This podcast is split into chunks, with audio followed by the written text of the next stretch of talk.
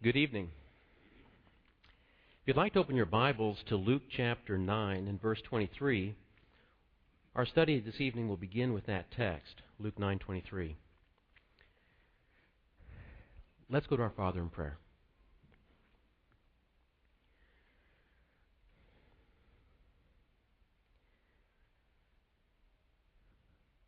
Our powerful, all wise, Heavenly Father and Creator, we are grateful to be able to be here this evening and to worship. And we're grateful for the love that you have poured out toward us in making it possible for us to be your children. Father, as we've already acknowledged in prayer this evening, we are absolutely dependent on you. And we're thankful that you've loved us so much that you did send your Son. Father, we want to fulfill your desire for us to love others and to be tools that you can use to further your will and your purposes in this world. And so, Father, we pray that we might be open to the various ways and that we might have eyes to see opportunities. And help us, Lord, to, to fulfill the the mission that you've given us in showing your love to others. Father, we, we pray for our neighbors that they may too also come to, to know you and to know your love and your goodness and your salvation. And as we look at your word this evening, Father, we, we pray that we might have humble hearts before it, that you might shape us and mold us according to your will. And we ask all these things in your Son's name. Amen. The theme for our congregation this year is every day. And the core idea behind the selection of this theme comes from a challenge that Jesus issued near the shore of Caesarea Philippi. He told his disciples, If anyone wants to become my follower, he must deny himself, take up his cross daily, and follow me.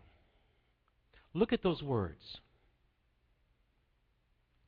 Very clearly, Jesus is calling people to a deliberate daily lifestyle, a way of living. And furthermore, we discover in these words that following Jesus cannot be something that's passive. That is, discipleship is not automatically imposed upon us.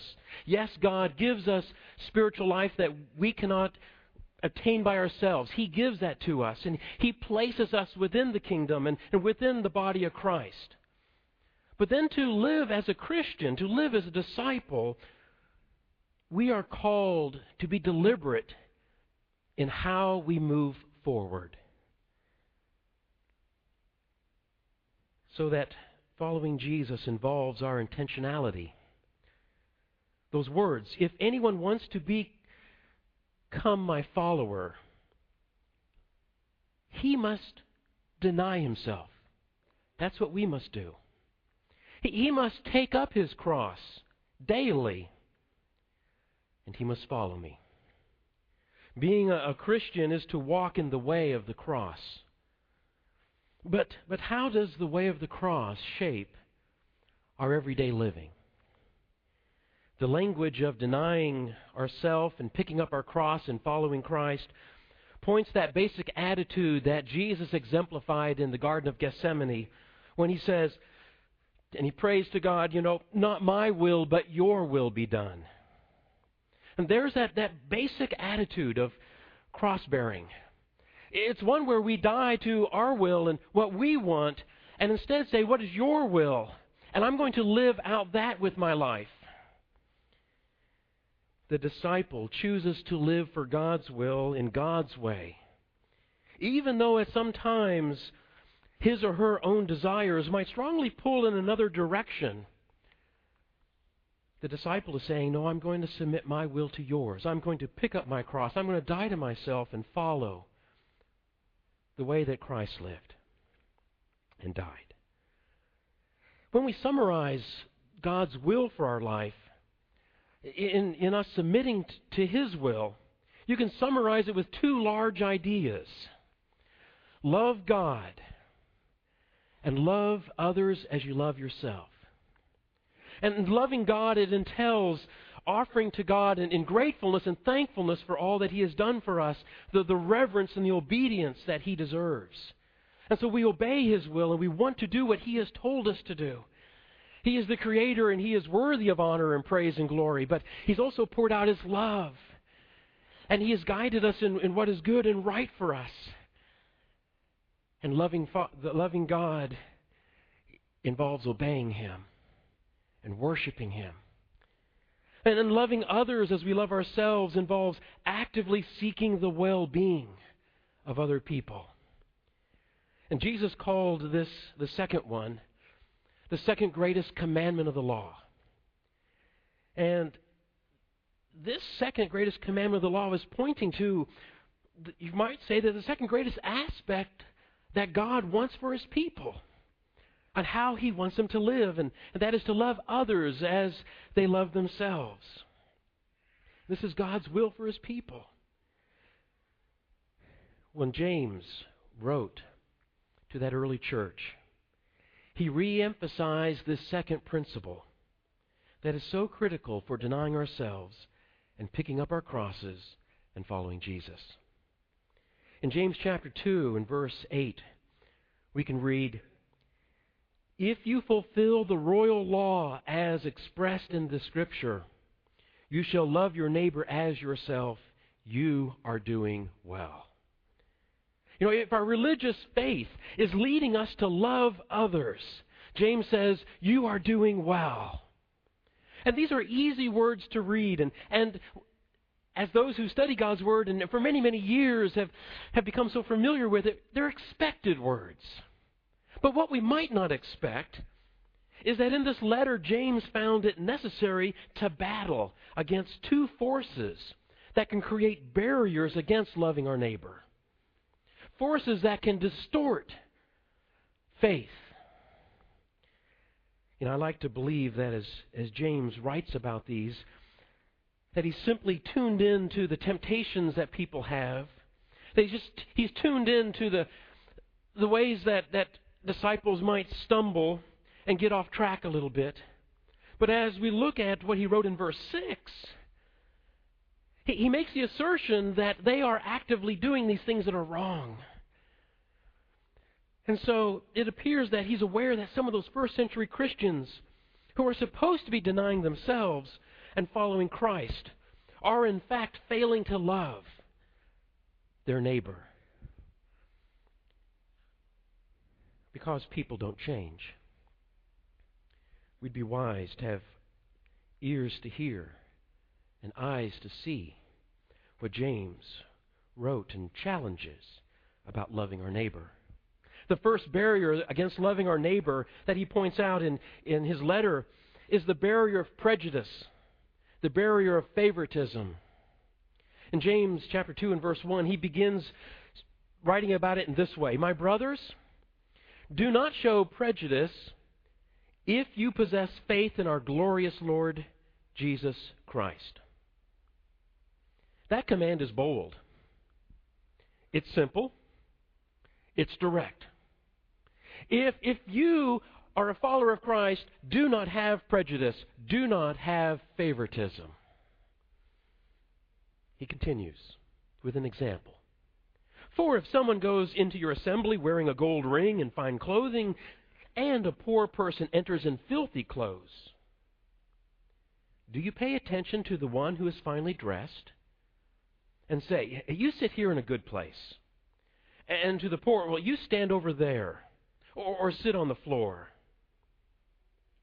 If so, have you not made distinctions among yourselves and become judges with evil motives? Then later he goes on to write, If you show prejudice, you are committing sin and are convicted by the law as violators. You see, prejudice and favoritism will cause a person to seek the well being of some, but to dismiss the dignity and the needs of others. The fleshly nature encourages us to limit who we love. A lawyer came up to Jesus and he wanted to limit who he needed to love. He he just been reminded about the the greatest the second greatest command is is to love your neighbor as yourself and he wants to limit that. And so he says, "So who is my neighbor?" And Jesus begins to tell a story, the story of a, a Jewish man who's on his way to Jericho. And on, on the way, he falls in the hands of, of robbers and, and thieves, and they, they, they beat him up, and they leave him there with a broken body and destroyed on the side of a road. And, and then these religious individuals come along, and, and they pass by on the other side for whatever reason. And then finally, this Samaritan, the enemy. The, the person that has been at odds with the Jews comes by, sees the man there, wounded, lying in the dirt. He, he picks him up, puts him on his own animal, takes him to an inn, takes care of him, gives him medical attention, tells the inn owner, Look, Anything this guy needs, put it on my account. And when I come back, I'll settle with you. And then Jesus turns around and asks this expert in the law, So, who was a neighbor to the man? And the answer is clear it was the enemy, it was the Samaritan. And Jesus, with the story, explodes any limitation on who the neighbor can be. In fact, Jesus will say very bluntly, Love your enemies and do good to them that persecute you. This is definitely the way of the cross. because this is not natural. No, no, the natural thing is, is, to put limitations and, and get this thing manageable and controllable. And, and these people are the ones I can love and, and show kindness and care to. And I have good reason to eliminate all of those people for these reasons. They don't deserve that. I'm not under obligation. I, I, I don't need to feel compulsion. James identified the poor as one group that God's people might be tempted to set aside. If we cast off looking at people through the eyes of God, if we cast off seeing them as He sees them, then our fleshly minds can very easily accumulate a long list of reasons to justify prejudice and favoritism. Prejudice and favoritism will rear its ugly head in, in such statements like, well, we want these people, this couple, this family, to become members of our church because they're the right kind of people. That's a perspective foreign to Christ. Christ died for all people. And He's calling all people to be transformed more into His image. And it's not just certain categories of people who are in desperate need of dying to themselves and picking up their cross and following Him, but it is all of us. And we all have the need to shed self centeredness and to submit our lives to serving His will and to be transformed more and more into the image of Christ. James knows people all too well. And so he goes to another barrier against loving your neighbor as yourself. Uh, I call it the barrier of empty goodwill. James chapter 2 and verse 15. If a brother or sister is poorly clothed and lacks daily food, and one of you says to them, Go in peace, keep warm, and eat well, but you, not, you do not give them what the body needs, what good is it?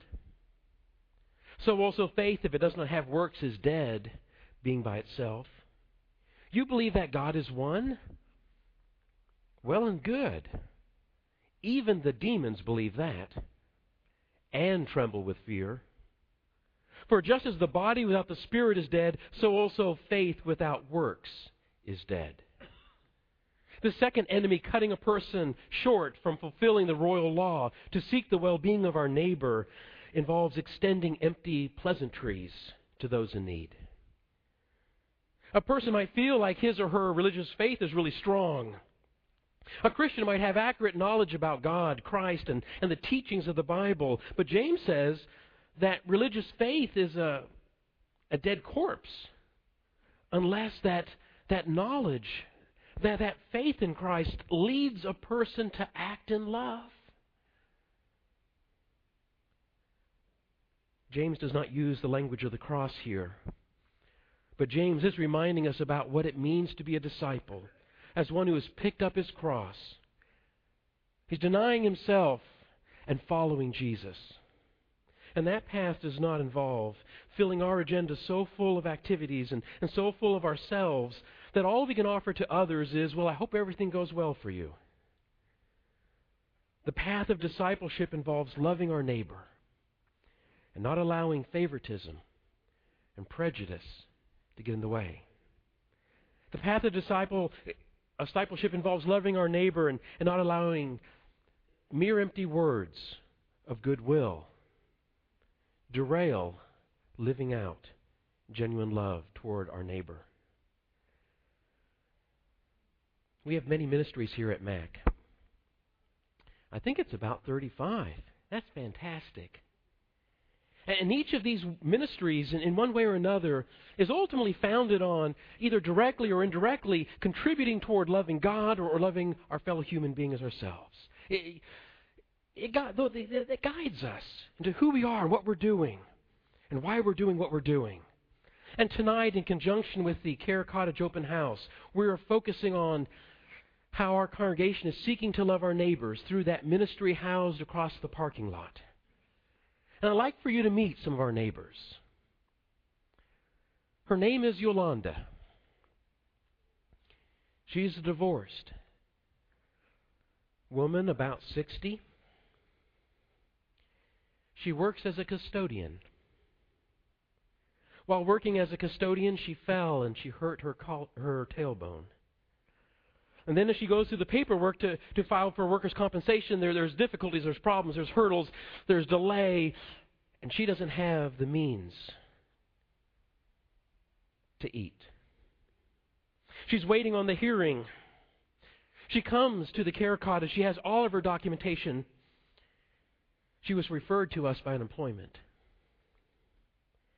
She'd already been to the care cottage when she came and talked with me. And as she began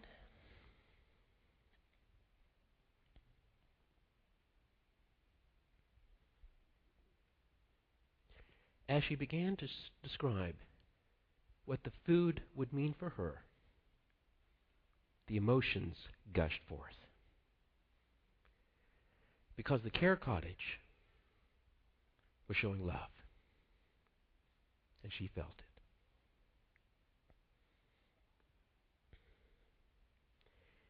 She described what that food would mean for her that day and in the coming days.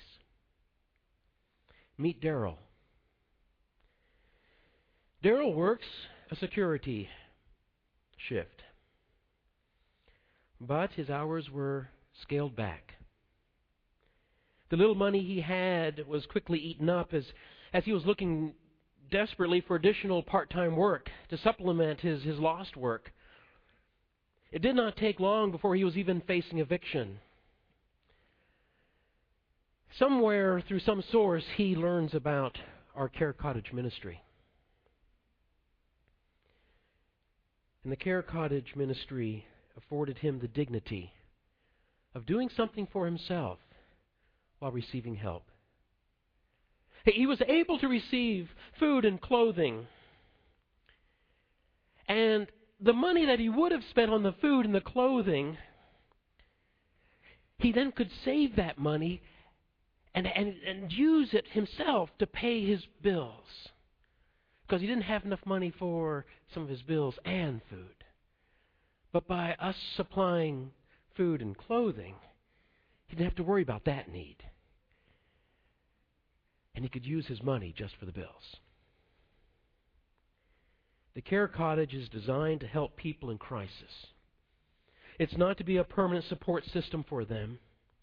And so when it comes to food, families are, are able to come four times and as quickly as they might need those four times, and in order to help them get through that hurdle, a hump, a, a crisis, a difficult point, so they can get back on, on their feet. And so, who are our neighbors?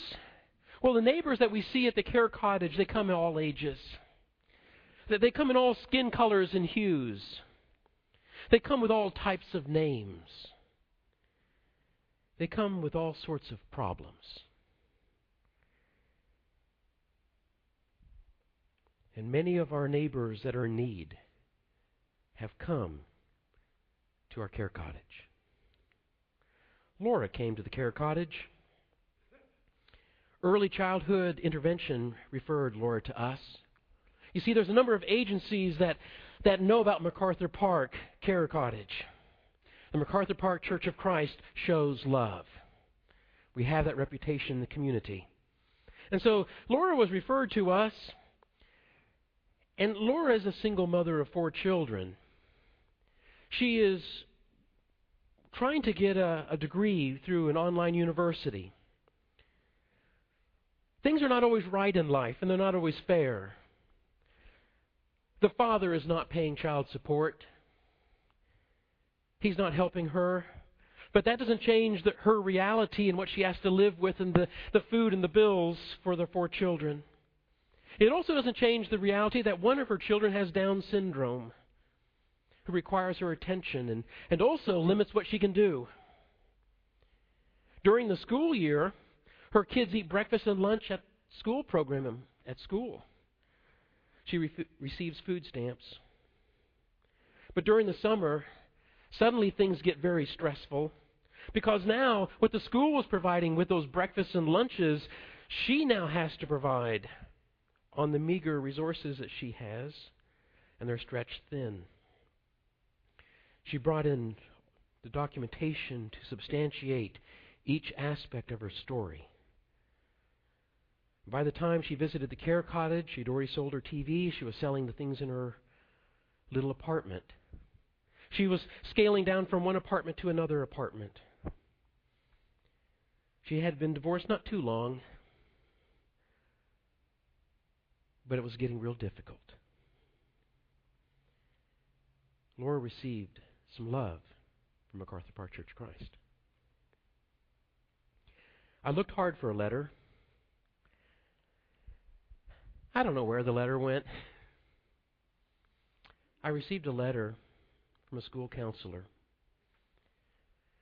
It said, Several months ago, I referred to MacArthur Park Church of Christ a single mother who was pregnant I had a young child in school and was in desperate needs. And you helped her at a critical point in her life. And I've been able to find some, some other resources to, to help her get life back on track. But you were able to help her at a very critical point. We showed love to our neighbor. The Care Cottage is deeply aware that the greatest need any of us has is the spiritual life which Jesus makes possible. While food and clothing are important, love cannot stop there. At the front desk, when a client comes in, there's a little sign that welcomes them to, to ask more. If they'd like to talk about God, about the Bible, about life there are little brochures on the wall that they can pick up. This one asks the question why is Jesus so important for our lives? It's written for people who, who don't know the Bible. And so it avoids even some of the, the things we take for granted. Instead of saying Romans 6 colon 23, it has it spelled out. Romans chapter 6 verse 23. And it explains why Jesus is so important. Another one describes forgiveness, belonging to God, and starting a new spiritual life. And these are right there in the care cottage for them to pick up. And, and those that receive food bags. There's a, a slip of paper that has this information on it that is stuck into every single bag.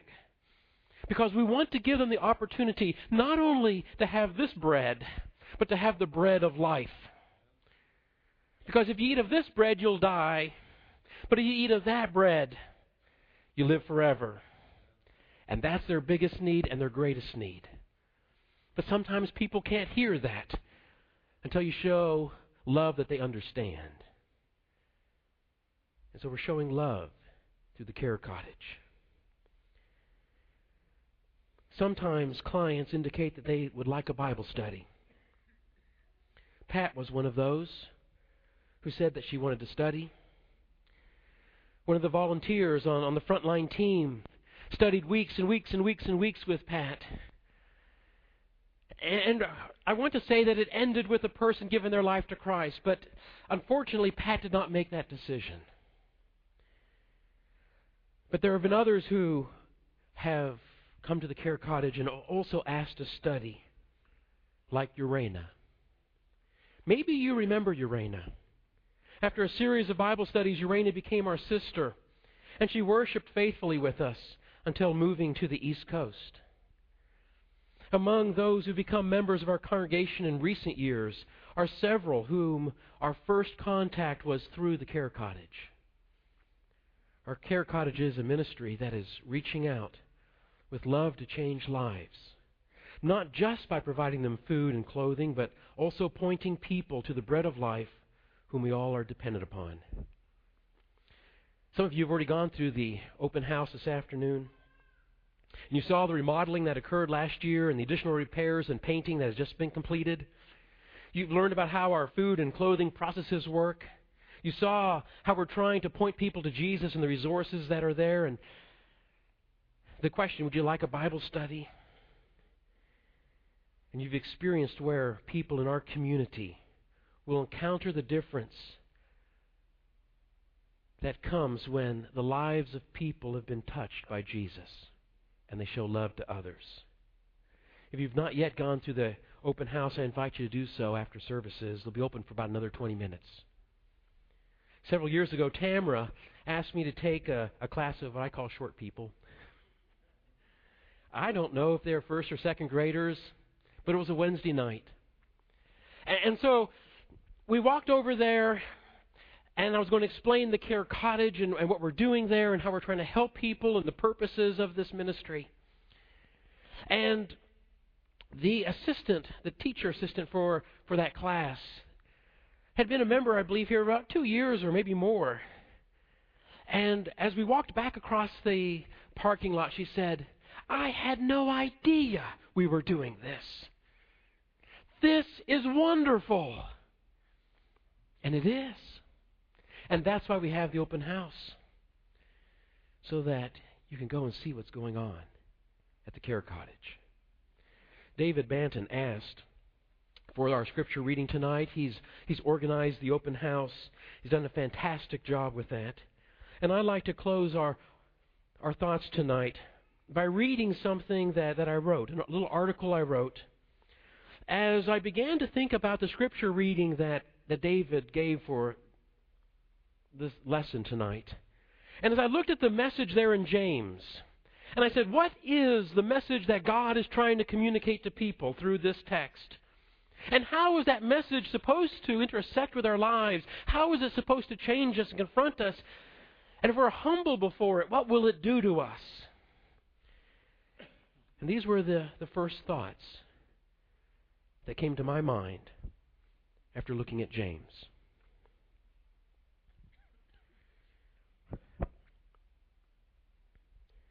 I do not know how Susan rings the church office doorbell. Presumably, she holds something in her hand to depress the white button. To my shame, I have forgotten the name of her skin condition that has deformed her hands, as it has tightened her epidermis into a taut surface like a balloon set to explode.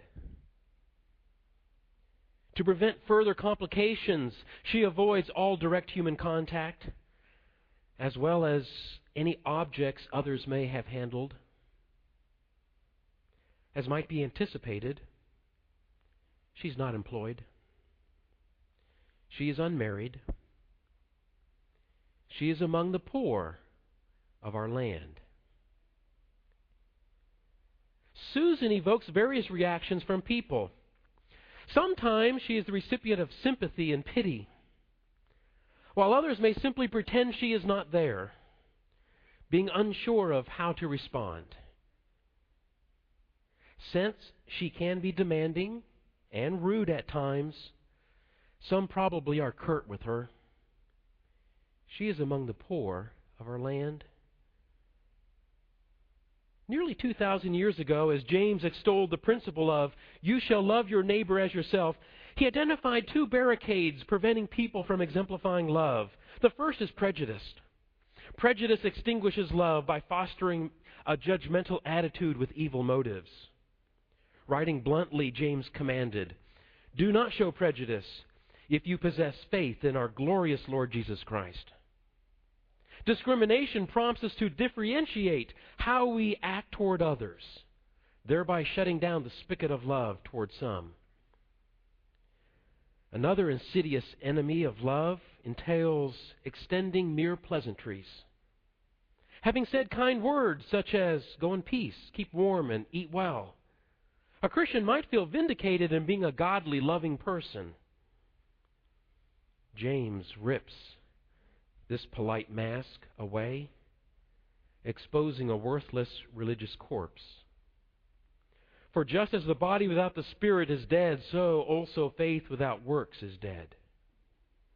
Even without these two obstacles, the challenge to genuinely and actively seek the well being of others, whether they be poor or not, can be challenging. Love does not empower self destructive ways nor does it always spew gentle, affirming words. In spite of the hurdles, Jesus rose to the challenge of loving his neighbor, and he calls us to follow in his footsteps. Whether rich or poor, whether Oriental or Occidental, everyone can justifiably sing, Jesus loves me, this I know.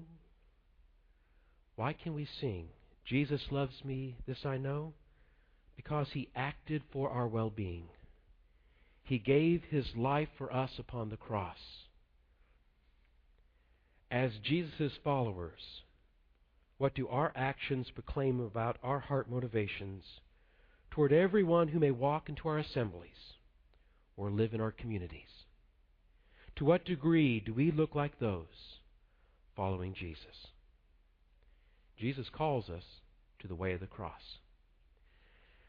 It may be this evening that someone has not yet given their life to Christ. He's died to give us everything. Everything that is important that we can't get on our own. He gave us life, eternal life, an inheritance, the ability to be called children of God. If you have not yet responded to him, we invite you, if you believe that he is the Son of God who died for you and rose again, we invite you to come to acknowledge him and to be buried in baptism with him, and then raised up to a new life, a life made possible by his death. If there's any way that we can serve, any prayer requests, whatever it be, let it be known while we stand and sing.